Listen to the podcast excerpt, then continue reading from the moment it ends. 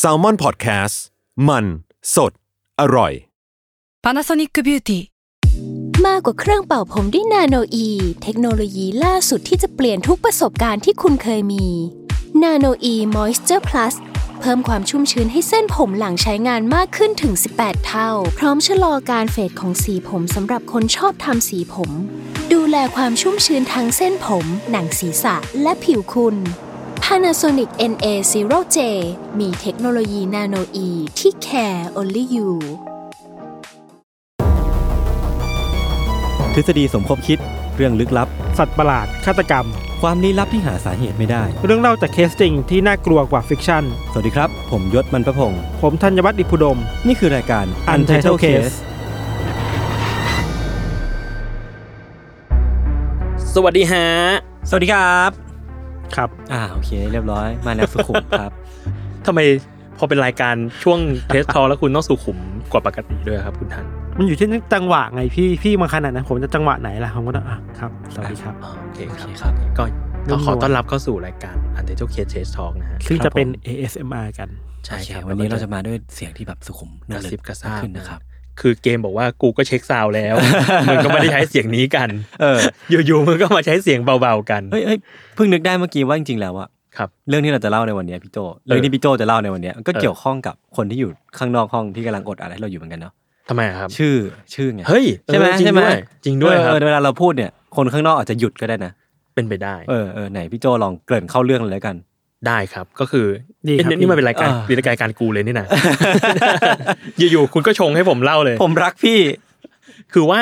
ตอนแรกเตรียมมาอีกเรื่องหนึ่งเว้ย เออเออ ตอนแรกคิดอยู่ว่าเฮ้ยเราเราจะเล่าเรื่องถังเช่า ออ เว้ย ว่ามัน เป็นราขึ้นหนอนอะไร ทำไม เนี่ย พี่ ใช่ไหม เอา เออ ฉันเช่ามาเล่าอ่ะ เราเราเราเรารู้สึกว่าเราอยากเราอยากเล่าให้ฟังว่าแบบมันมันมีที่มายังไง เออมันคืออะไรกัน หว่า แน่ แบบเฮ้ยมันคืออะไรกันแน่อะไรเงี้ยเพราะเราเองก็เพิ่งรู้ว่ามันแบบมันมันมีมันเป็นแบบเป็นหนอนด้วยมีลาด้วยอะไร หร เงี้ย อ ใช่ ใช่ อ่ะงั้นพี่โจลองเล่าให้ฟังสั้นๆเลยแล้วกัน สั้น ๆ ก็คือถังเช่าเนี่ยจริง ๆอ่ะมันเป็นเห็ดที่ขึ้นบนหนอนเว้ย ใช่ อ่า เออ เออ ถังเช่ามันแปลว่าหญ้าหนอน อืม คือมีมันมีเหมือนเหมือนคำคล้องจองสุภาษิตจีนเนี่ยมันบอกว่าฤดูหนาวเป็นหนอนฤดูร้อนเป็นหญ้า อืม อ่า คือตอนฤดูหนาวเนี่ยหนอนเหล่าเนี้ยมันก็จะอยู่ใต้ดินที่ทิเบต อ่า แล้วก็สปอร์ของเห็ดถังเช่าเนี่ย มันก็จะเข้าไปเป็นปรสิตอยู่ในร่าง แล้วพอฤดูร้อนมันก็จะงอกขึ้นมา กลายเป็นเห็ด อืม คนก็ไปเก็บเกี่ยวเอามาทำเป็นสมุนไพร อ่า ประมาณนั้น เออ แค่ได้ยินข่าวว่าเขากำลัง รวบกันอยู่ รวบ รวบกันอยู่ อ่า เพ ใช่ ราะมันมันเข้าข่ายหลอกลวงอะไรอย่างงี้ป่ะ เออ ใช่ ใช่ ใช่คือคือมันมีปัญหาตรงที่ถังเช่าทิเบต ตอนเนี้ยถังเช่าในธรรมชาติอะมีการจำกัดการขาย เพราะว่ามีสารปนเปื้อนเยอะ อ่ ประมาณนั้น แต่ว่าจริงๆ แล้วมันก็จะมีถังเช่าแบบที่เลี้ยงในในแลบเลี้ยงในฟาร์มอะไรเนี่ยก็มีเหมือนกันเดี๋ยวอย่างถังเช่าในไทยที่ขายกันหลายเจ้าอย่างเงี้ยก็เป็นถังเช่าที่ชื่อว่าถังเช่าสีทอง เป็นอีกพันหนึ่ง อืม ไม่มีหนอน อันนี้เป็นเห็ดเลย อ๋อ ก็เพาะกันในแลบเพาะกันในฟาร์มเหมือนกัน แปลว่ามันก็มีทั้งถังเช่าที่โอเค กับอันตราย หรือทั้งหมดก็ดูน่ากังวลหมดเลย มันมีทั้งโอเคและอันตราย แต่ว่าทั้งเนี้ยมันมีปัญหาตรงที่ถ้าบริโภคเยอะๆก็จะมีปัญหากับร่างกายเหมือนกันเยอะไปอะไรเงี้ย อันเนี้ยผู้ใหญ่ต้องระวังนะมันต้องเตือนคุณพ่อคุณแม่เนาะ ใช่ เขาบอกว่าก็จะมีปัญหากับกับไตอะไรเงี้ย เพราะว่าเออมัคนรับ ก็จะมันก็เป็นอาหารชนิดหนึ่งอะเนาะที่ถ้ากินมากๆเกินไปบางทีมันอาจจะเกิดผลกระทบที่ไม่ดีต่อร่างกายแทนที่จะเป็นผลดีก็ได้ อืม โอ้โอเคครับ เข้า โอ ใจ เค แล้ว เออเออสุดท้ายแล้วคำว่าถังเช่าที่เขาขายๆกันทุกวันเนี้ยคือ น้อยคนมากที่จะรู้ว่ามันคืออะไรเนาะ เนี่ยเรา ใช่ เพิ่งรู้เราเรา เออ คนแรกเพิ่งรู้นี่ว่าอ๋อมาจากหนอนเหรอ ใช่ คือเราเราเคยเห็นปรสิตชนิดเนี้ยอยู่ เออเออ เออ เคยเห็นพี่ เคยได้ยินชื่ออยู่ว่าแบบมันจะมีปรสิตชนิดหนึ่งที่มันจะเข้าไปแบบเป็นเห็ดที่เป็นปรสิตฝังตัวอยู่ในแมลง า เออแต่เพิ่งรู้ว่าถังเช่าเนี่ยก็เป็นเห็ดปรสิตชนิดนี้เหมือนกัน อืม อันเนี้ยที่เตรียมมาตอนแรก อืม แต่ปรากฏว่าไปเจออีกเรื่องหนึ่งน่าสนใจกว่ามากเลย จริง นั่นก็คือเรื่องหุ้น GameStop เออ อันนี้มหากาบมากเลย เอ นะ อไม่เล่าไม่ได้จริงๆเนาะ โคตรมันเลย เออ คือรู้สึกว่ามันเหมือนเป็นมิชชั่นเลยอะ อืม มันเหมือนเป็นมิชชั่นของการแบบที่แมงเม่าเอาคืนมา เออ แมงเม่าไฟแบ็กอะ เออ แมงเม่าสไต Strike ล์แบ็ก Back เออ ภาคห้าอะไร แล้ว เงี้ ช่วง ย นี้ประกอบกับการที่ประเทศไทยเราเองก็ก็เป็นมันการบุกรุกของแมงเม่าเหมือนกันนะคือคือคือมาจริงๆอะแบบลิทเทอรี่แมงเม่า อันนี้มัน จ แม ริง งเม่าจริง เออ คืออ่ะเริ่มเล่าก่อนว่าทีเนี้ย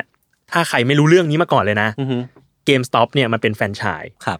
เป็นแฟรนไชส์ของร้านขายเกม อืมอืมอืม เป็นมีหน้าร้านนี่แหละ มีหน้า อ่าฮะ ร้านประมาณ 5,500 ร้านทั่วโลก ก็ถือว่าเยอะไหมกลางๆ ก็คือไม่ได้เป็นใหญ่ยักษ์มากเนาะ ใช่ แต่ก็ก็เรียกว่าแพร่หลายอยู่ อืม มีแบบ อืม มีทั้งขายเกม ขายเครื่องใช้ไฟฟ้า ขาย อืม เกมมือสองขายเมอร์ชันไดเกมต่างๆ เรียกว่า อะไร อิ เงี้ย เล็กทรอนิกส์ ใช่ ทีเนี้ยตอนก่อนหน้าเนี้ยมันก็เป็นอดีตอันหอมหวานเนาะ เออ มันก็เป็นแบบคนเล่นเกมกันเยอะนั่น อืม นี่ อืม มาซื้อเกมที่ร้านซื้อแผ่นเกมอะไรเงี้ยแต่ว่าทุกวันเนี้ยเราก็จะรู้กันว่ามันโดนดิสรับแล้ว อืมอืม เกมเนี่ยคนก็ซื้อออนไลน์กัน อืม เครื่องเกมเนี่ยก็สั่งซื้อออนไลน์ เออ เกมเองก็สั่งซื้อออนไลน์เหมือนกัน อย่างผมเองก็ก็แทบจะไม่ได้ซื้อเกมที่เป็นฟิสิกอลมานานมากแล้วเหมือนกันนะ ใช่หน้าร้านเนี่ยเป็น อืม เคย อืม ยังเคยไปเดินอยู่มาช่วง เออ เนี้ย ไม่ค่อยได้ไปแล้ว ใช่ เพราะนั้นแล้วเกมสต็อปก็เลยหุ้นตก เออ จากตอนแรกเนี่ยมีช่วงประมาณสัก 10 กว่าปีก่อน อือหือ 2551เนี่ยหุ้นจะอยู่ที่ประมาณ 40-60 US อืมอืม อืม ต่อหุ้น อืม ซึ่งก็ประมาณหนึ่งแหละ แต่พอมาช่วงกลางปีที่แล้วอ่ะหุ้นก็กราวรูดลงไปถูอยู่ประมาณ 4 USD คือเรียกได้ว่าตกต่ำแบบสุดๆอ่ะ ตกต่ำมาก อืม แต่พอเข้าปี 2564 เป็นต้นมาเนี่ยเรื่องมันเริ่มตรงนี้ อืม มันเริ่มตรงที่หุ้นเนี่ยมันกลับมาอีกครั้งหนึ่ง อืม อยู่ที่ประมาณอยู่ที่ 35.5 USD ก็เรียกได้ว่าเคยเกือบเกือบเทียบเท่ายุคที่เคยรุ่งเรือง ใช่ คือเหตุเนี่ยมันมาจากมีนักลงทุนคนใหม่ อืม ชื่อว่าคุณไรอันโคเฮน ครับ อเขาเคยบริหารร้านอาหารสัตว์ออนไลน์มาก่อนชื่อชิวี อ่าอ่าอ่า แล้วคนก็ค่อนข้างแบบ ให้ความ นข้ง เชื่อถือ ให้ให้ความเชื่อถือว่าโอ้ยงั้นอาจจะมาช่วยทำให้เกมสต็อปเนี่ยกลับมารุ่งเรืองอีกครั้งก็ได้ อืม กลับมาเป็นร้านขายเกมออนไลน์อะไรก็ว่าไปราคาหุ้น อืม มันก็ขึ้น เห็นเขาเข้ามาเป็นบอร์ดบริหารใช่ไหม ใช่ใช่ อืม ทีเนี้ยพอหุ้นขึ้น นักลงทุนหลายคนก็เล็งเห็นว่า เอ้ยมันขึ้นมาแล้วล่ะ แต่ว่าดูท่าไม่น่ารอด อืม เออ น่าจะ เพราะว่า ตัดลงไป เห็นที่ไปอ่านมาพี่ก็แบบเขาก็บอกว่าเอ้ยจริงๆแล้วราคาที่มัน 35 ดอลเนี่ยมันไม่ใช่ราคาที่แท้จริงของมูลค่าบริษัทตอนเนี้ยด้วย อ่าฮะ ศักยภาพด้วยปริมาณการขายหรือว่ากำไรขาดทุนเองอ่ะมันไม่ควรจะอยู่ราคานี้อ่ะเนาะ อ่าใช่ เออ คือมันมันขึ้นมาเพราะด้วยความเชื่อมั่นบางอย่างในตัวแบบบอร์ดดีเลกเตอร์คนใหม่ มอืม เออประมาณนั้นทีเนี้ย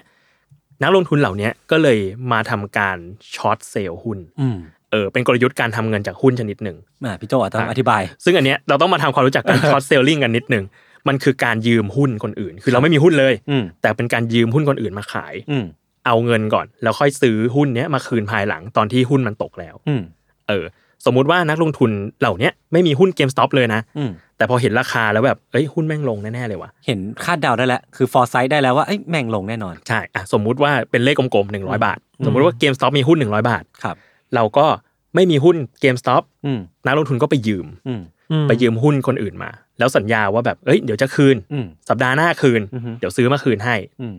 แล้วก็เอาหุ้นเนี้ยที่ที่ยืมมาเนี่ย อืม ไปขาย อืม เอาเงิน ใช่ ก็ได้เงินมาร้อยบาท เออ พอผ่านไปหนึ่งสัปดาห์สมมติเอ้ยหุ้นมันตก อืม เหลือ 50 บาท อืม เราก็เอาเงินที่ได้มาร้อยบาทเนี่ย ไปซื้อ แบ่ง 50 บาทไปซื้อหุ้น แล้วเอามาคืน ในจำนวนที่เท่ากันแต่ในราคาที่ถูกกว่า ใช่ก็อาจจะมีแบบค่าธรรมเนียมค่าสินน้ำใจนิดหน่อยอะไรเงี้ย อืม ติดไปแต่ว่าก็กำไรอยู่ดี ครับ เออประมาณนั้น อันเนี้ยคือเทคนิคของการช็อตเซลล์หุ้น อืม มันก็คล้ายๆกับการเล่นพนันนะเนาะ อืม เหมือนแทงไฮโลอ่ะ เออ จะขึ้นจะลงอะไรเงี้ย อืม เล่นพนันนิดนึงอ่ะพอกลับมาหุ้นที่หุ้นเกมสต็อปนะ พวกนักลงทุนรายใหญ่ทั้งหลายอะ อืม กองทุน อืม เฮดฟันต่างๆเนี่ยก็เข้าไปช็อตเซลล์กันใหญ่ เออคือคือเดาแหละก็ก็แบบพยายามซื้อกันนะซื้อกันเยอะมากๆๆเพราะว่ารู้ว่าในอาทิตย์หน้าหรือว่าอนาคตอะแม่งลงแน่นอนแล้วกูจะกำไรจากสิ่งนี้มหาศาลมาก ใช่ ซึ่งสิ่งเนี้ยอยู่ในการจับตามองของ เออ ห้องหนึ่งในเว็บ ๆ reddit ซึ่งแม่งไม่ใช่แค่ห้องเดียวอะพี่ถ้ามันจะเป็นห้องจริงๆนะมันจะเป็นห้องที่แบบ คือทันเดอร์โดมอ่ะอีกสิบทันเดอร์โดมอ่ะ มันคือห้องชื่อว่า wall street bets เออ ซึ่งมีสมาชิกตอนตอนที่ตอนนู้นอ่ะตอนที่เขาเริ่มปั่นกันอ่ะ อืม า อยู่ที่ 2 ล้านกว่าคน ตอนเนี้ยเมื่อเช้าผมเข้าไปดูห้าล้านกว่าหก เออ ล้านแล้ว เชื่อคนเยอะชิบเพลงเลย เออ ตอนนี้ซึ่งเขาก็เห็นแล้วว่าแบบนักลงทุนเข้าไปช็อต อืม เซลล์หุ้นเกมสต็อป อืม ก็อยากจะแบบอ่ะทุบมึงหน่อยละกัน เออ กูเป็นแมงเม่าโดนทุบมาเยอะแล้ว เอาสักหน่อย เอาซะหน่อย อืม ก็เลยไปรณรงค์กันในกลุ่ม ครับ ว่าอยากให้ไปปั่นกระแสหุ้นเกมสต็อป อืม จนราคาเนี่ยจาก 35.5 อืม ขึ้นไปที่ 347.51 โอ้โห ซึ่งซึ่งซึ่งตามหลักการแล้วมันทำได้นี่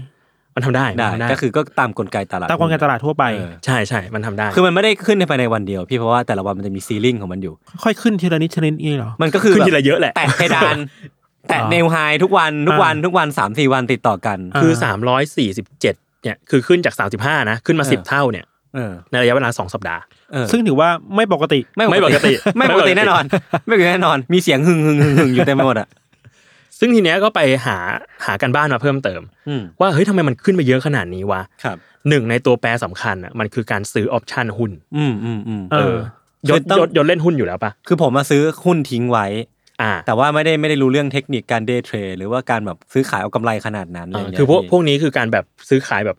เอากำไร เอา เลย กำไร อะ อ่ะ เหมือน เออ เหมือนเล่นเหมือนเล่นหวยเลยอะ มีแท็กติกอ่ะ คือคือเท่าที่รู้มาคือเหล่า Wall Street Bet พวกเนี้ยครับเขาก็จะซื้อหุ้นด้วยด้วยรูปแบบปกติหนึ่งแหละ อ่ะ แต่ว่าก็ซื้อด้วยปริมาณที่มาก แต่ว่า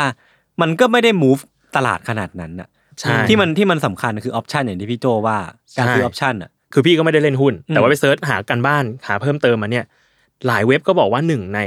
สิ่งที่ทำให้หุ้นมันทะยานขึ้นไปขนาดเนี้ยมันคือการซื้อออปชันหุ้น อืม อืม ซื้อออปชันหุ้นเนี่ยมันคือ เราไปตกลงกับสถาบันทางการเงิน อื อืม ว่าเราจะซื้อไอ้หุ้นตัวเนี้ยในอนาคตนะ อ่า ในราคาเท่านี้ อ่ะ อืม เช่น สมมุติตกลงกันว่าเฮ้ยเดี๋ยวเดือนหน้า เราจะซื้อหุ้น GameStop เนี่ย อืม ในราคา 150 บาท แต่ตอนเนี้ยมันร้อยบาท อืม อ่าฮะ เออแต่เดือนหน้าเนี้ย เราจะซื้อร้อยห้าสิบ เราเราจะเราซื้อสิทธิ์ว่าเดือนหน้าเราจะขอซื้อในราคา 150 บาท อ่า ซึ่งมันก็จะฟิกราคานี้ อ่า ไว้ อ่าเก็ต พอถึงครบระยะเวลาเราก็จะซื้อได้ในราคาที่ตกลงกันไว้ อ่า แต่ถ้าวันนั้นปรากฏ 1 เดือนข้างหน้าปุ๊บ หุ้นมันขึ้นไป 200 อ่า แต่เราก็ยังซื้อได้ในราคา 150 บาทอยู่ เราก็ได้ส่วนต่างกำไรห้าสิบาทต่อหุ้นไป อ่า ใช่ สมมุติเราซื้อพันหุ้นก็ห้าหมื่นบาทแล้ว อ่า ใช่ แต่พวกนี้เขาไม่ได้ซื้อแค่พันหุ้นเนี่ยเขาซื้อเป็นหมื่น ใช่ กี่ล้านล่ะ ทีเนี้ยเขาก็เลยบอกว่าไอการออปชันหุ้นเนี่ยเขาเรียกว่า call นะ call คือการซื้อออปชันหุ้น ถ้าขายเขาเรียกว่า put อืม เออคอออปชันหุ้นเนี่ยมันทำให้สถาบันทางการเงินที่รับซื้อ รับซื้ สิท อ ธิ์พวกเนี้ยก็ก็ต้องไปซื้อหุ้นตัวเนี้ยมาเก็งเหมือนกัน ณราคาปัจจุบัน ใช่ เออ เพราะว่าไม่งั้นแล้วถ้ามันขึ้นไปมากๆมากๆก็ เขาก็เสี่ยงเอง กูก็เจ๊งเหมือนกัน เอออ อะไรเงี้ย เออ เขาก็เลยต้องไปซื้อด้วย พอหลาย ๆ เจ้ามากเข้ามากเข้าไอการซื้อออปชันหุ้นเนี่ยหุ้นมันก็เลยแบบโหยิ่งโดนปั่นราคาแบบ อืมอืมอืม หนักหน่วงมาก ครับ ๆ ขึ้นไปแบบวายป่วงมากจนเนี่ยสามร้อยกว่า เออสี่กี่กี่เปอร์เซ็นต์นะสี่ร้อยเปอร์เซ็นต์เท่าที่อ่านมาพี่แบบตั้งแต่เดือนตั้งแต่เดือนแจนมั้งรู้สึก ใช่ มันจะขึ้นมาแบบสี่ร้อยเปอร์เซ็นต์ได้คือคือมันแบบ โอ้โห มหากราบอะ ใช่ แล้วมันก็ยิ่งวายป่วงขึ้นไปอีกเมื่ออีลอนมัสก็ เออเอามาคนนี้ มาทวีตเหมือนกัน คนนี้มาแน่นอนพ่อหนุ่มคนนี้ เหมือนเข้ามากับเราทุกเทปเลยนะ เออเขาไม่เคยพลาดนะครับ คนนี้ เขาควรจะมารายการเราพี่ แล้วเขาก็มาวีดในรายการเรา เนี่ย เวลคัม เวลคัม เอ้ยออบเจกตีฟของรายการ UC คือให้อีลอนมัสทวิตถึงเรา เออ เอ จริ อง เราดังเลยแน่ นอน แต่เขาต้องฟังไทยออกก่อน นะ คนมีทริบิวหนึ่งตอนสำหรับ อีลอน Elon มัส Musk ความความปั่น ของอีลอนมัสเออเขาก็มาทวีตถึง ทีเนี้ยก็เลยกลายเป็นว่า ตอนนี้มันกลายเป็นสงครามระหว่างนักลงทุนรายใหญ่กับเหล่าแมงเม่าแล้ว อืม อ่า อืม เออเพราะว่าตอนนี้ไม่ใช่แค่ในห้อง Wall Street Bets แล้ว อืม แต่ว่านักลงทุนรายย่อยอื่นๆน่ะก็เข้ามาร่วมวงสังฆกรรมนี้ด้วยเหมือนกัน ใช่เพราะว่ามันไม่รู้ว่าจุดสิ้นสุดของมันจะอยู่ตรงไหนเนาะ ใช่ ทีเนี้ยครับ ล่าสุดเลย ปิดตลาดเมื่อวานนี้ อืม คือวันพฤหัสบดีที่ 28 มกราเนาะ ม อยู่ที่ 346.37 เหรียญสหรัฐต่ออหุ้น โหดมาก โหดมาก ซึ่งระหว่างวันที่ผ่านมาเมื่อวานเนี้ย จริงๆ เคยขึ้นไปแตะราคาสูงสุดอยู่ที่ 469.42 อ๋อ ซึ่งแบบโอ้โห สูงจัด ปีที่แล้วยัง 4 ดอลอยู่เลย โอ้โห ตอนนี้ก็เลยเรียกว่าสถานการณ์แบบน่าลุ้นมาก อืมอืมอืม เพราะว่ากำหนดการที่นักลงทุนที่ไปยืมเข้ามาเนี่ย อืม ที่ไปช็อตเซลล์เนี่ย ต้องเอาเงินไปซื้อหุ้นมาคืน อืม เขาเนี่ยคือวันศุกร์นี้ โโห คือวันนี้ โอ้โหแล้ว ช ซื้อ วน ด้ นี้ วย ยอดกัน คือวันนี้ที่อัดกันที่ ซื้อ เท่าด้ไหร่วย นะ ราคาที่แพงมก ด้วยราคาเท่าไหร่นะ 360 คือตอนที่เขาไปยืมมาคือ 35.5 US ดอลลาร์ อ่า ต่อหุ้น แต่ว่าวันเนี้ยเขาต้องรอลุ้นว่าวันนี้จะปิดตลาดเท่าไหร่ อืม เพราะถ้าสมมุติว่า 300 สมมติ 350เงี้ย อ่า แปลว่าเขาต้องแบบขาดทุน 10 เท่าอ่ะ ใช่ แล้วคนซื้อเนี่ย เยอะมาก ใช่ ใช่ ถูกปะ กี่คนนะ ใช่ กี่คนล่ะ ก็คูณเข้าไป โอ้ย ก็คูณเข้าไป หลายหมื่นหลายแสนล้านมันเออ ตอนเนี้ยก็เลยมีสถานการณ์ที่น่าจับตามองอยู่ว่า อือหือ อาจจะหนึ่งนักลงทุนรายใหญ่เจ๊ง อืม เพราะว่าขาดทุนหลายแสนล้าน อืม กองทุนเจ๊ง เออกองทุนเจ๊ง ม ธนาคารอาจ เจ๊ง จะล้มละลายได้ เพราะว่าพวกนักลงทุนรายย่อยที่เข้าไปลงทุนแต่แรกอ่ะ เออ เข้าไปปั่นกระแสแต่แรกเนี่ย ถ้าเอาหุ้นมาขายกันหมดเนี่ยโอ้โห ไม่มีเงิน จ่าย อ่า ธนาคารล้มได้ เออ แล้วอีกหนึ่งอย่างก็คือตอนเนี้ยแอปเทรดหุ้นทั้งหลายกับตลาดหุ้นก็บล็อกการซื้ออ ม ขาย ใช่ ตัวหุ้น GME หรือว่า GameStop นี่แหละ อย่างโรบินฮูดเองก็ก็รู้สึกว่าโดนแบนห้อง ใช่ แบนห้องนี้ด้วยเหมือนกัน ใช่ใช่ แบนหุ้นตัวนี้ด้วยเหมือนกัน เขาบล็อกการซื้อขายแล้วแล้วก็มีข่าวว่าโดนฟ้องเหมือนกัน ใช่โดนฟ้อง เพราะว่ามันมันเจ้าผิดเจ้าว่าผิดก็ไม่ผิดนะการกระทำแบบเนี้ยคือมันมันเป็นการใช้ช่องโหว่อะ ใช่ เออประมาณนั้น ใช่ เลยอ่ะ ก็โดนแบบนักลงทุนมารายย่อยอะมาฟ้อง อืม ว่าแบบเอ้ยเขาอยากเข้าไปลงทุนใน เออ เกมสต็อปบ้าง ผมก็ อะรเงี้ย ไม่ได้ทำอะไรผิดอ่ะหุ้นมันก็ขึ้นนะมีการซื้อขายกันตามปกติอ่ะเนาะ อืมอ่ะพอหลังจะโดนบล็อกจากตลาดหุ้นจากแอปเทรดต่างๆเนี่ยตอนเนี้ยหุ้นของเกมสต็อปเนี่ยก็ลงมาหน่อยแล้ว อืม อืม อยู่ที่ประมาณ 200 US ดอลลาร์ อ่า ซึ่งจริงๆ ก็เจ๊งอยู่ดี เออ ก็ยังหนักอยู่ โดนรา ก็ยัง คา หนัก นี้ก็หนักอยู่ดี ก็หนักอยู่ดี เออ แล้วก็ล่าสุดกว่านั้นก็คือตอนเนี้ยพอเขาโดนบล็อกใช่ไหม ครับ มันก็ลามไปหุ้นตัวอื่นแหละ อืมอืม ลามไปที่หุ้น AMC อ่าผมเห็นอยู่เหมือนกัน หุ้น BlackBerry อืม หุ้นโนเกียเบสบายแล้วก็อีก เออ หลายตัวที่นักลงทุนรายย่อยจาก Wall Street b e t เนี่ย กำลัง เข้าไป แห่กันไป รณรงค์กันว่าอ้าวมึงไปปั่นตัวนี้ต่อ เออ อืม ไปปั่นตัวนี้ต่อ แล้วตอนนี้คือ Wall Street b e t ก็ก็กลายเป็นกลุ่ม private แล้ว คือไม่ได้ อ๋อเหรอ ไม่ได้ปรับเป็น Public แล้ว เพราะว่าเหมือนตกอยู่ในสายตาสาธารณชนมากเกินไปอะ อ๋อ ตอนนี้กลายเป็น private แล้ว แล้วแบบเออถ้าจะเข้าไปก็ต้องสมัครสมาชิกของ อืม Reddit ด้วยอะไรเงี้ยพี่ แล้วก็ต้องแบบขอ permission เข้าไป อ๋อไม่งั้นเดี๋ยวจะรู้ว่าวางแผนอะไรกันอยู่ไง เออเออ คน ผม ห้าล้าน ไปอ่านบทสัมภาษณ์ของคนที่เคยเป็นเจ้าของของไอ้ไอ้ Wall Street Bet เนี่ยเป็นคนสร้างห้องมาเลยนะ ครับ ตอนนี้เขาถูกไล่ออกมาจากการเป็นเจ้าของอะเพราะว่า อ้าว เหมือนมีข้อกรณีข้อพิพาทเรื่องการใช้บางอย่างใช้หน้าที่เหมือนใช้ชื่อเสียงของเขาในฐานะ Wall Street Bet อะ อืม ไปหากำไร ซึ่ง อ๋อ ซึ่งตัวเขาเองก็ปฏิเสธอะนะแต่ตอนนี้เขาถูกออกมาแล้วเขาก็บอกว่าไม่ได้เคยคาดคิดอะว่าว่าว่ากลุ่มของเขามันจะแบบทำเรื่องอย่างนี้ออกมาได้อะ อ่า คือเขาตื่นเต้นนะเขาชอบ แต่ อ่า เขาก็ก็รู้สึกว่าเออมันมันมันเป็นปรากฏการณ์ที่น่าสนใจมากเลย มันจะคล้ายกับที่ที่เราเคยเล่าใน EP 11อ่ะ EP r o s c h i l d Family อ่ะ อ่า ที่เคยปั่นหุ้นจากข่าวสงครามอ่ะ อ่า เออแล้วก็แบบได้กำไรมหาศาลกลายเป็นครอบครัวที่ร่ำรวยที่สุดในโลก ครอบครัวหนึ่ง อืม คืออันนี้มันก็คล้ายๆกันนะมันการปั่นหุ้น แต่รู้สึกว่ามันอยู่คนคนละฝั่งกั เออ จากอันนั้น เออ คือเป็นฝั่งของแบบคนมีอำนาจ อืม คนรวยอะไรเงี้ย ที่แบบใช้บางอย่างในการปลุกปั่นหุ้นให้มันขึ้นมา ใช่ แต่นี่เป็นพลังของแมงเม่าที่แบบรวมหัวกันบินทะลุกระจกไปเลย ใช่คือแบบโอ้โห เป็นล้านคนอ่ะ เออเออ เออ แล้วก็ไปดูในคอมเมนต์ของข่าวนี่มาเหมือนกันฮะ หลาย อือหือ ข่าว หลายที่ก็เริ่มรายงานกันแล้วเนาะ ก็ไปดูข่าวดูคอมเมนต์มาก็บอกว่ามีหลายคนเป็นแบบคนไทย อืม อยู่ในอเมริกา ต้นกล้าปะเนี่ย คนไทยอยู่ในอเมริกาแล้วก็แบบลองบ้างอะไรเงี้ย เออ คือคนก็ไปถามว่าแบบเอ้ยแล้วอย่างเงี้ยแบบ ถ้าหุ้นขึ้นไปเยอะๆอะไรเงี้ย อืม คนที่เข้าไปทีหลังเนี้ยมันจะมีนักลงทุนรายย่อยหลายคนก็เข้าไปทีหลัง อืม เข้าไปปั่นเข้าไปอะไรเงี้ยจะไม่เจ๊งเหรอ อืม ถ้าแบบฟองสบู่มันแตกขึ้นมา ก็เจ๊ง ะไร อยู่ดีครับ เขาก็บอกว่าอ๋อก็เจ๊งอ่ะแต่ว่าแบบสะใจดีสนุ for ก the sake for the sake of แมงเม่า มีมีความกดแค้นอยู่ในใจอยู่แล้วแหละอะไรเงี้ย ใช่ เออ บอกมีคนนึงบอกว่าแบบอ๋อเนี่ยลงไปลงไปห้าหมื่นมั้งแล้วก็แบบทำใจแล้วว่าแบบจะไม่ได้กลับมา แต่ว่าแบบมัน เออถ้าแต่เท่าที่อ่าขอแทรกอีกนิดหนึ่งก็คือคือ เท่าที่ไปอ่านมาพี่สำหรับตัวเกม stop เองหรือว่า AMC เองที่มันเป็นธุรกิจที่ไม่ได้เกี่ยวกับชีวิตคนน่ะ อืม มันโดนอย่างเงี้ยมันไม่เป็นไรหรอกมัน อืม ก็แค่แบบเรื่องบันเทิง แต่ว่าอย่างโนเกียเองอ่ะที่พี่โจบอกว่ามันเริ่มลามไปถึงอ่ะ อ่ะ มันเริ่มมีสำนักข่าวมาวิเคราะห์แล้วอะว่าถ้าโนเกียเป็นหนึ่งใน ผู้ถูกกระทำ อ่า การปลุกปั่นครั้งเนี้ย บริษัทโนเกียที่มันไม่ได้มั่นคง หรือว่าแบบ อืม มีความสำคัญตัวตัวลายธุรกิจของมันอะมันเป็นเทเลคอมมิวนิเคชันการสร้างสื่อสารการสื่อสารเนี่ยคือถ้าถ้ามันล่มขึ้นมาเนี่ย มันจะชิบหาย และยิ่งตอนเนี้ยหัวเว่ย อ่ะ ที่ที่ก็เป็นหนึ่งในแบรนด์พวกเนี้ยเดียวกันที่แบบเริ่มถูกแบนจากทางยุโรปทางอเมริกาทางอังกฤษอะไรพวกเนี้ย อืม ก็เริ่มถูกแบนใช่ไหมเพราะฉะนั้นเสาหลักอะมันก็จะมีอยู่ไม่กี่แบรนด์ตอนเนี้ย อืม ถ้าโนเกียล่มไปอีกหนึ่งอ่ะมันอาจจะเป็นการ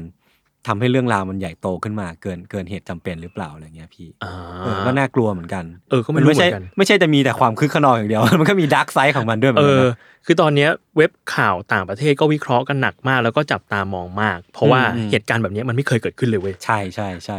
อาจจะเคยเกิดขึ้นแต่ไม่เคยหนักขนาดนี้เนาะ ใช่ คือ เออ วิเคราะห์กันถึงว่าเอ้ยตลาดหุ้นมันอาจจะแบบมันอาจจะล้มก็ได้นะ อืม เอออะไรเงี้ยเพราะว่ามันเข้าไปปั่นกันหนักมากจริง อืมอืมอืมโอเคครับ ๆประมาณนั้นครับ และนี่คือรายการ ยังยังยังยัง คุยข่าว ให้ ให้ เกี่ยวเออ อารมณ์เดียวกันเลย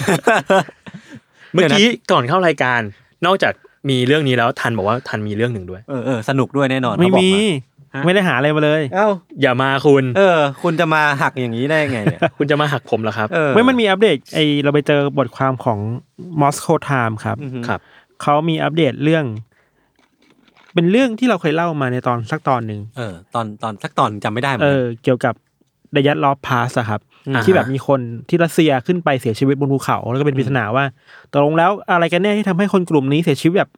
ไม่รู้สาเหตุขนาดนั้น จะ อะไร เป็น เงี้ย อ่า สิ่งมีชีวิตต่างดาวหรือเป็นเยติ เป็นสัตว์ประหลาดเป็นคดีฆาตกรรม หรือเป็น อืม การปกปิดความผิดของรัฐบาลหรือเปล่าอะไรเงี้ย ออ แล้วบทความเนี่ยจริงๆของ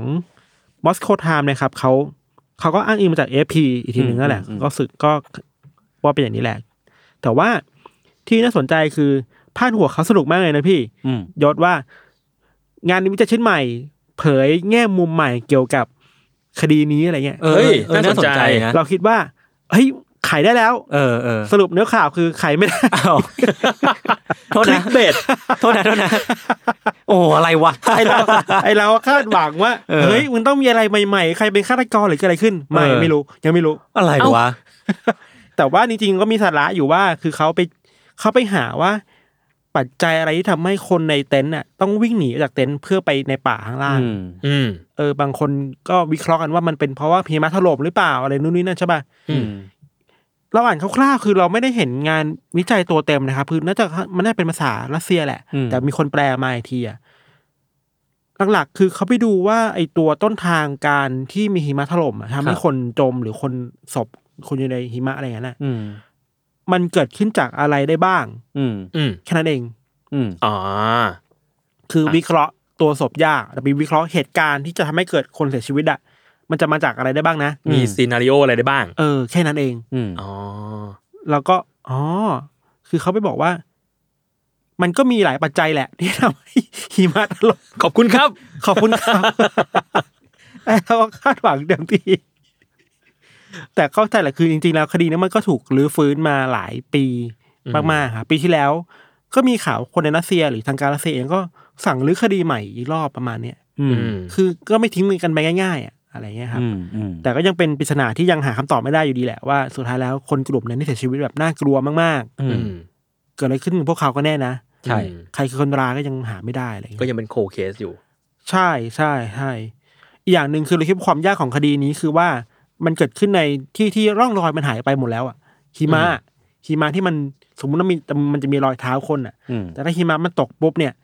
หิมะใหม่มันก็มาทับแล้วอะนึกว่า รองเท้าก็หายไปแล้ว แล้วจริง หายไปแล้ ๆ ว หิมะมันก็คือน้ำเนี่ยแหละ เออแล้วมันก็ละ เห ลาย ละเหยละลายระเหยไป ไอหลักฐานที่มันควรจะมีอยู่ในที่เกิดเหตุอ่ะมันก็หายากมากๆแล้วอะไรเงี้ย อืม ก็เข้าใจได้ในการ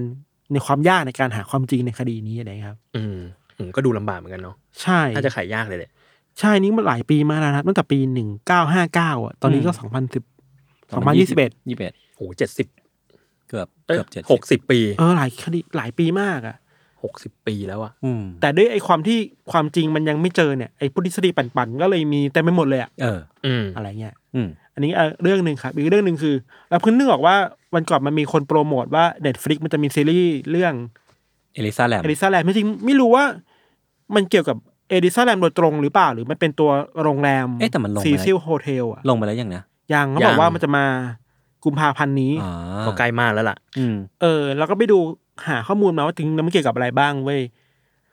จริงๆแล้วเหมือนว่าเทเลอร์มันบอกว่ามันจะไปโฟกัสที่ตัวตัวโรงแรมเป็นหลักอะ อ่า โรงแรมที่เราเคยเคยเล่าไป ใช่พี่เลย ใช่ เคยเล่า อีพี อีพีสถานที่ สถานที่ ที่มัน โรงแรม เกี่ยวข้องกับ ฆาตกร Black ต่อ Dahlia แลดาเลียกับไนท์สตอเกอร์ก็มาที่นี่มั้ง เออในสตอเกอร์ที่ก็มีสารคดีในเน็ตฟลิกซ์เห อั มือน น นั้น กัน โคตรน่ากลัวเลย ผมยังไม่ได้ดูเลย สนุกปะ สนุกสนุกน่ากลัว แล้วก็หลอนอะ ยูซีไหม มากมากเลยอะ เอ้ย เออ เฮ้ยแต่ เดี๋ยวต้องไปดูแหละ ขอพูดถึงในสตอกอนนิดนึงคือว่า ผมดูอย่างตกใจเลยพี่ยศคือเอาศพมาให้ดูเลยอะ หรอ เฮ้ยเหรอ ไม่เซนเซอร์เหรอ เซนเซอร์แค่หน้า ไอ้เหี้ย ไอ้เหี้ย แต่ว่ามีสภาพศพแบบสมมติว่าไปคลามซีนอะ อืม ในจุดเกิดเหตุแล้วตำรวจถ่ายรูปเอาไว้อะ อืม อืม ก็รูปศพมามาใส่ในสารคดีอะ รตติ้ง เอาได้เหรอ เรตติ้งเท่าไหร่เนี่ย ไม่รู้แต่น่าจะสิบแปดบวกแหละ ยี่สิบห้าบวก แต่เราโหดจริงเราแบบเฮ้ยมันเกินไปปะวะอะไรเงี้ย เออ แล้วก็ไปดูในเน็ตก็มีคนบ่นบ่นเหมือนเราเว้ยคนฝรั่งว่า ว่ามันอ่ะ มัน จริงๆมัน เกินเส้นไปหรือเปล่า เออเออเออ อะไร เอ อย่าองเงี้ย มันมันเกินเส้นในฐานะแบบมีเดียในการเจอเนอ ดูแล้วก็ช็อกเหมือนกันนะ เอออ อะไรแต่ก็สนุกดีครับ ถ้าใครจิตใจไหวก็ดู อืม ก็สนุกดี โอเค กลับมาที่เรื่องนี้ครับ เราคิดว่า นอกจากเรื่องคดีของไอ้โรงแรมทั้งหมดแล้วอะตัวอลิซาแลมเองอะตอนนี้มันก็ยังไม่มีความคืบหน้าเลยนะ อืม คือเหมือนตำรวจก็ปิดคดีไปแล้วอะไรเงี้ย ก็คือกลายเป็นโคเคสไปแล้ว โคเคสไปแล้ว อืม อะไรเงี้ย อืม ก็ยังหาคนไม่ได้ สุดท้ายแล้วคือ ข้อสรุปที่แม้ที่สุดในตอนนี้คือ ก็เธอก็ขึ้นไปเองอะ อืม อ่า แล้วก็ ปิ เอา ด ตัวเองเข้าไป เอง ในนั้น อืม ไอ้แทงน้ำปิดเอง อ่า อะไรเองอะไรเงี้ย มันปิดเองได้เหรอ นั่น นั่นสิ สิอันนี้ถึงเป็นปริศนาไง เอออั นนี้เราเราคาดหวังว่าไอ้สารคดีเนี่ยของในสติกอ่ะมันจะบอกอะไรเราบางอย่างว่าเอ้ยมันมีข้อมูลใหม่หรือเปล่าวะ ผมว่า อ่า ไม่ผมว่าไม่น่ามีแต่ว่าก็ มี อยา ข้ ก อมูล ดู ใหม่ และ เหมือนกับเหมือนกับคดี เรี ค ยน ดี เรา บนภู พัก เขา ใช่ ข้อมูลใหม่คือยังไม่รู้ ยังไม่รู้แต่ว่ามีความเป็นไปได้อยู่ อืม หลายทาง นั่นแหละ เราคิดว่าก็น่านาดูดี จริง ๆ มันมีอีกหลายเรื่องเลยนะที่ที่ไม่เกี่ยวข้องกับโรงแรมนี้อะครับ อือหือ อย่างอย่างที่เราบอกในสตอกเกอร์เองเคยแวะเวียนมาใช่ปะ อืม อย่างคดีอื่น ๆ เช่นแบบคดีที่เราเคยเล่าที่แบบมีแม่ที่โยนลูก อ่า อ่า ใช่ใช่ แล้วแบบ เออ เออแล้วถูกสาวทิมอะไรเงี้ย อืม ก็น่ากลัวมาก จริง ๆ ตัวโรงแรมเนี่ยมันเคยถูกพูดถึงในหลาย ๆ ซีรีส์ในหลายเรื่องมาก่อนนะ อืม อเมริกันเฮอร์เรอร์สตอรี่เคยเอาไป แน่นอน ทำ ไม่เขาไม่พลาดหรอก ธีมหนึ่งป่ะธีมโฮเทลหรือธีมอะไรไม่แน่ใจ จำไม่ได้ อืม เหมือนกัน แต่ก็เอาเนี่ยเป็นอินสปิเรชันอะไรเงี้ยครับ ครับ อืม สรุปแล้วเนี่ยเราก็ไปดูข้อมูลมามันมีประมาณสักสามสี่ทฤษฎีเกี่ยวกับเอเอลิซาแลมเนาะ อืม ครับ อันแรกคือก็คนที่เชื่อในพวกทฤษฎีปันๆเขาจะบอกว่าเนี่ยเธอถูกฆ่า อ่ะ คือดูหลักฐานจากไอ้ลิฟต์อะ อืม อ่ะ ว่าเธอกำลังคุยกับใครบางคนอยู่หรือห มัน นีใครบางคนอยู่ มันมีท่าทางอ่ะ เออ อืม เหมือนกำลังสื่อสารอะไรบางอย่างอยู่ เออ แล้วมีความหวาดกลัวคนที่อยู่ข้างนอกลิฟต์อะ ทั้งที่เราก็ไม่เห็นนะว่า เออ คนที่อยู่ข้างนอกคือใครหรือมีหรือเปล่ายังไม่รู้เลยอะ หรือมีแล้วไอ้เทปที่เห็น มัน คนร้ายถูกทิ้งไปหรือเปล่า ถูกลบไปหรือเปล่า เออเออ อืม คนที่มองทฤษฎีนี้ก็คิดอย่างนั้น อือหือ อันนี้คืออันแรกนะครับ อีกอันหนึ่งคือเขาบอกว่า จริงๆ แล้วอัลซาแลมมีมีอาการด้านจิตใจอ่ะป่วยด้านจิตใจมาก่อนอะไรเงี้ยเพราะฉะนั้นเธออาจจะเทคยาอะไรไปบางอย่างทำให้เห็นภาพหลอน ครับ ก็นำไปสู่การทำอย่างนั้นก็เป็นไปได้ อีกอันหนึ่งคือฆ่าตัวตาย อันนี้ก็คล้ายๆกันที่เราเคยดูแล้วเนาะแต่อันอื่นที่มันปั่นๆเราคิดว่าน่าน่ามาอัปเดตหน่อย มันมีอันหนึงเว้ยคือมันมีคนไปดูความเชื่อมโยงระหว่างเรื่องนี้กับ Dark Water อะ อ่า อ่า ที่แบบเหมือนกันเป๊ะเลยอ่ะ อืม อ่าฮะ คนก็เลยกลับไปดูดาร์กวอเตอร์เยอะมากเลยครับ อืม เพื่อดูว่าสงสัยแล้วหนังเรื่องเนี้ยมันบอกเป็นเสร็จอะไรเกี่ยวกับคดีเอลิซาแลมหรือเปล่านะ เออ อ่า สุดท้ายคือก็ไม่ได้บอก ก็ไม่ได้ ไม่ได้ไม่ได้เกี่ยวกัน ก็เป็นทฤษฎีปั่นจริง ๆ แหละ แต่แค่ว่ามันมันมีความคล้ายคลึงกันเนาะ เหมือน ในแง่ของ มาก คอนเซปต์อ่ะ เหมือนกันมา อื ก ม เหมือนกันมาก นอกจากนี้มันก็มีอีกนิยายเรื่องหนึ่งของญี่ปุ่น อือหือ อืม อันนี้พูดชื่อก็สปอยแหละแต่ก็ อืม มีคนไปเชื่อมโยงว่าในอดีตอะนิยายสยองขวัญเรื่องหนึ่งก็ไม่เคยมีฉากที่ผู้หญิง ถูกผีสิงถูกปีศาจ อืม สิงร่างกายแล้วก็เอาตัวเองขึ้นไปหย่อนลงในแทงน้ำ อืมแล้วน้ำก็ อืม เน่าเสียอย่างเงี้ยเหร เอ อ อแล้วเน่าเสีย อืม บอกว่าเออแต่พฤติกรรมแบบนี้มันก็มีเยอะมากเลยนะในการ จ ที่ ริงๆในไทยเองก็มีเคยเหมือนเคย เอ ได้ยิ อนคดีที่แบบไปเสียชีวิตในแท้งน้ำอะไรเงี้ย มอือืม ม แต่คิดว่ามันก็เป็นเป็นสถานที่เสียชีวิตที่มันดูแบบอันเอ็กซ์เพอะ ใช่ ดูไม่ มาก คาดคิดมาก่อนอะ เออ มาก แล้วอย่างคดีของเอสแลมคือปิดเองด้วยไอ้ไอความน่ากลัวคือการปิดเองอ่ะ อืม อืม ปิดได้จริงๆเหรอ ใช่ อืม หรือใครมาปิดให้หรือว่าทำไมต้องปิดหรือเข้ามาทำไมต้องเข้าไปอะไรเงี้ยมันเยอะแยะอะไรเงี้ย อืม เลยคิดว่าอันนี้ก็น่าดูแล้วต้องรอดูใน Netflix ครับ ครับ ครับผมอ่ะประมาณนี้ ป เนาะ ระมาณนี้ โอครับเอีอัพีปเดต นี้ อัปเดต ครับผมก็ติดตามรายการ u n d e r t a l e Case Trace Talk ได้ทุกวันศุกร์นะครับ ครับ วันนี้ก็มาเลทนิดหน่อย เออ เพราะว่า ก็ เราเรามีการเปลี่ยนคิวกันอัดนิดนึง ใช่ครับ เพราะว่าผมไปออกกองครับขอโทษครับทุกคน เขาไปทำงานครับ อ๋อ เราอย่าไปว่าเขาเลย ทำ ครับ ไม คุ เป็ ณ น ย คน ศ แบบเนี้ยครับ เออ ผมเพิ่งพูดอยู่ ว่าอย่าไปว่าเขาเลยครับ เออ ก็ติดตามทุกวันศุกร์นะครับ ก็เจอกับผมโจแล้วก็ยศแล้วก็ทันได้ ทุกวันศุกร์ครับ ก็เจอกันใหม่สัปดาห์หน้าครับ ครับ สำหรับวันนี้สวัสดีครับ สวัสดีครับ ค